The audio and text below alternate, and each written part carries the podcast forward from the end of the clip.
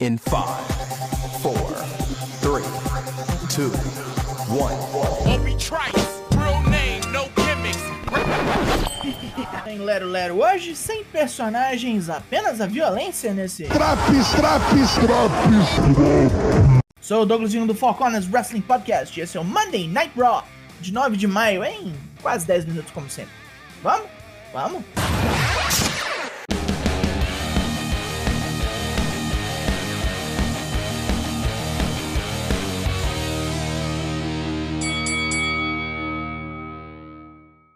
Recapzão do main event do WrestleMania Backlash começa o programa. Nossa, tantos termos em inglês. A RK Bro vem pro ringue em Hartford, Connecticut, pois se fuderam no domingo contra Roman Reigns e os Usos. E hoje vão ter que enfrentar os Street Profits valendo seus cinturões. Deu merda ontem, mas hoje é um novo dia, e foi Roman Reigns que fez a diferença. Segundo Randy Orton, os Usos são uma dupla merda, não são páreo pra RK Bro. Roman desfez a ideia de unificar os cinturões de tag porque não confia nos primos. Mas agora são as serpentes maconheiras que querem tudo unificado. E sexta-feira, vão lá no SmackDown falar com o Roman, já que ele é o chefe. Se ele negar, é porque os Usos são uns merda mesmo. Os Street Profits cortam papo mandando, ah, que pena que vocês perderam. Mas a Bloodline é passado. Agora os dois têm que se ligar nos Profits que estão aqui e querem a fumaça. Riddle fala que Bro vai defumar o rabo desses dois, e já que estão todos aqui. Luta 1: Street Profits vs RK Bro pelos títulos de tag do Raw. Bagunça boa de abertura, com os Profits nos cascos maltratando Riddle. Orton entra para limpar a casa e rola uma cagadinha quando Montez Ford bota Orton na frente para tomar um Floating Bro.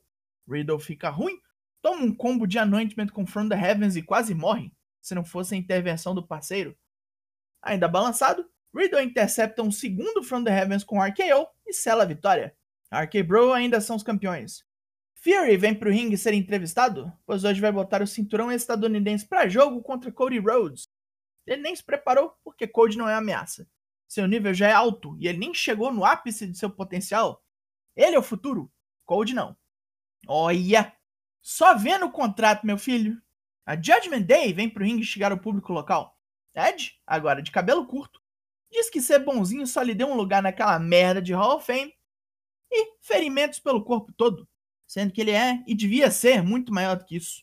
Damian Priest diz que a verdade dói e todos eles podem destroçar qualquer um dos favoritos da galera. E o que já era bom, agora só melhorou com a adição do instrumento da brutalidade, Rhea Ripley.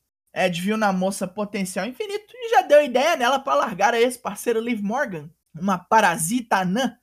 E hoje, Rhea vai acabar com a raça dela. Luta 2: Liv Morgan vs Rhea Ripley. Liv sofre maus tratos a luta toda. Só mostra alguma reação no fim e depois de umas piruetas toma um Prism Trap e desiste. Depois da luta, Ed ordena que ela encaixe a submissão de novo. Finn Balor chega e rouba todas as atenções e traz AJ Styles para impedir putarias da facção maligna. Hum, tome lutas em seguida. Luta 3: Finn Balor vs Damian Priest. Igual a luta anterior, Balor sofre maus tratos do maior e mais forte Priest. Mas Balor reage mais rápido e depois de Sling Blades e voadoras está por cima da carne seca. Claro que Ed então atravessa o irlandês com Spear. De que? Styles entra depois da luta para salvar seu brother, mas é claro que ele apanha. Acabou mal a segunda pro Caipira. A Alpha Academy informa que aviões que descolaram o DNA de Elias para fazer testes com Ezekiel. Nossa senhora, é o ratinho agora. Por hoje, o gordo falou que chamou alguém para pegar o cara de pau já. Né? Olha lá. Ó só. É hora do VIP Lounge, segmento de entrevistas com MVP e Omos, para comemorar a vitória do Coisão sobre Bob Lashley. Cedric Alexander vem comemorar também, crente que tá nessa turma aí ainda. MVP nem tem tempo de expulsar o cara, pois Bob Lashley vem para quebrar tudo e Cedric acaba pagando este pato no Hurt Lock. Lashley está louquinho da periquita e quer o coisão numa jaula de aço semana que vem. Oh, não! Adam Pearce diz que a investigação da administração acabou e Sonya Deville perdeu seu cargo de autoridade na WWE. Mas ela ainda é uma lutadora do elenco e vai ter que trabalhar agora contra alguém especial fazendo seu retorno. Luta 4. Alexa Bliss vs Sonya Deville. Não tem quaré-quaré pra Sonya, não. Alexa voa nela rapidão, desce a porrada, um DDT e se lança no Twisted Bliss para fechar isso bem rápido. 34 segundos. A Sônia resta só dar um chilique animal depois do combate. Resetar Alexa Bliss, viu? Ezekiel desce pro ring querendo lutar. Logo chega Ken, irmão mais velho de Kevin Owens, que é o próprio de peruca e barba pintada de branco, querendo brincar dessa bobeira aí de falar que é irmão também. Mas logo ele se irrita e ataca o suposto irmão de Elias. A Alpha Academy logo vem depois e vira zona. Os três trucidam o cara, terminando com o Stunner de Owens. Becky Lynch interrompe o papo de Adam Pearce com Asuka no backstage para questionar todo esse papo de fila para entrar na fila. É, se você ouve nossos podcasts, sabe muito bem o que a gente acha sobre esse papo de Championship Contender. A japonesa, porém, chama Beck de bebê chorão com tanta reclamação. Argumentos bons para ambos os lados. De volta ao ringue. Luta 5, Veer Mahan vs Frank Loman. Mais um job é local. Mais uma vez, Byron Saxon pergunta o que, que esse cara tá fazendo aqui para morrer na mão do indiano Vesgo. E o cara responde que precisa sustentar uma esposa e três filhos. Trabalhador aí matando leões por dia, só se faz mesmo em qualquer parte do mundo. Por que, meu amigo, se você acha que isso aqui não é squash, você tá doido. Doidão! Mesmo esquema, termina com cervical clutch. A única coisa diferente das outras lutas é que Veer não bate mais depois do fim. Cody Rhodes quer seguir em frente. Derrotou Seth Rollins, um dos melhores do ramo, duas vezes, e isso é o bastante. Hoje ele vai enfrentar alguém com muito potencial, mas é só isso. Só potencial. E é exatamente isso que vamos ter agora. Luta 6. Cody Rhodes vs Fury, pelo título estadunidense. Fury vem todo metido, mas toma porradas de alto calibre e começa a correr de Cody. O Lourão mantém a pressão e os dois trocam pauladas variadas. Até ele pregar dois Disaster Kicks e um Cody Cutter para ficar bonito na fita. Porém, antes que ele possa terminar o serviço, Seth Rollins invade e baixa o cacete. De quê? De novo. A zona termina quando Seth mete um curb stomp em Cody na mesa dos comentaristas.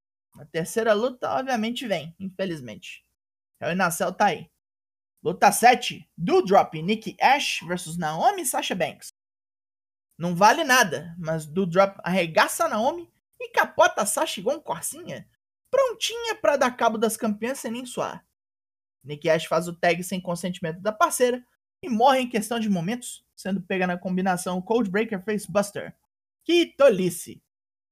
Depois da luta, Doudrop reclama pra caralho da nova parceira, e com toda razão passa Demis pelas duas, vestido de árbitro.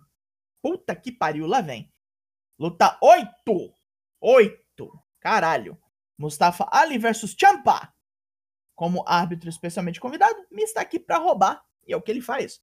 Contando todos os pins de Ali lentamente, deixando o Champa bater no corner por muito tempo. E no fim, conta rapidão um reverse DDT do careca. Putice total. Perda de tempo. Segunda-feira é mais dia de bad vibes que sexta, e portanto rola aquele papo da Lacey Evans de personagem novo, todo aquele sofrimento, a história triste da menina. Um personagem ou falta de personagem, né? Eu espero sinceramente que ela não venha pro Raw. Graças a Deus que essa semana o segmento 24/7 é apenas our truth entregando papéis de divórcio para Red e Tozawa. Tozawa nem fica aqui para ver, foge desse BO, literalmente. Becky Lynch desce para comentar o nosso main event, Luta 9. 9. Asuka versus Bianca Belair. Championship Contender Match. Tá, liga o timer aí porque já sabemos o que vai rolar. E rápido. Asuka mal tem tempo de fazer alguma coisa grande. Mali Mali um Shining Wizard.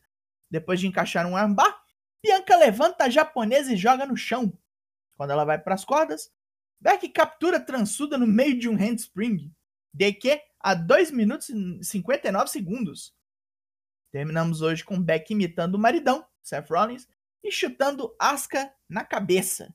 Finalzinho merda, um programa bem merda. Pontos positivos. primeira hora prometia. Só Profits e RK Bro fizeram algo 100% no ringue e a Judgment Day engrenou, apesar do DQ. Pontos negativos. As repetições, a falta de importância das histórias e de um campeão por programa atrapalham demais as histórias principais.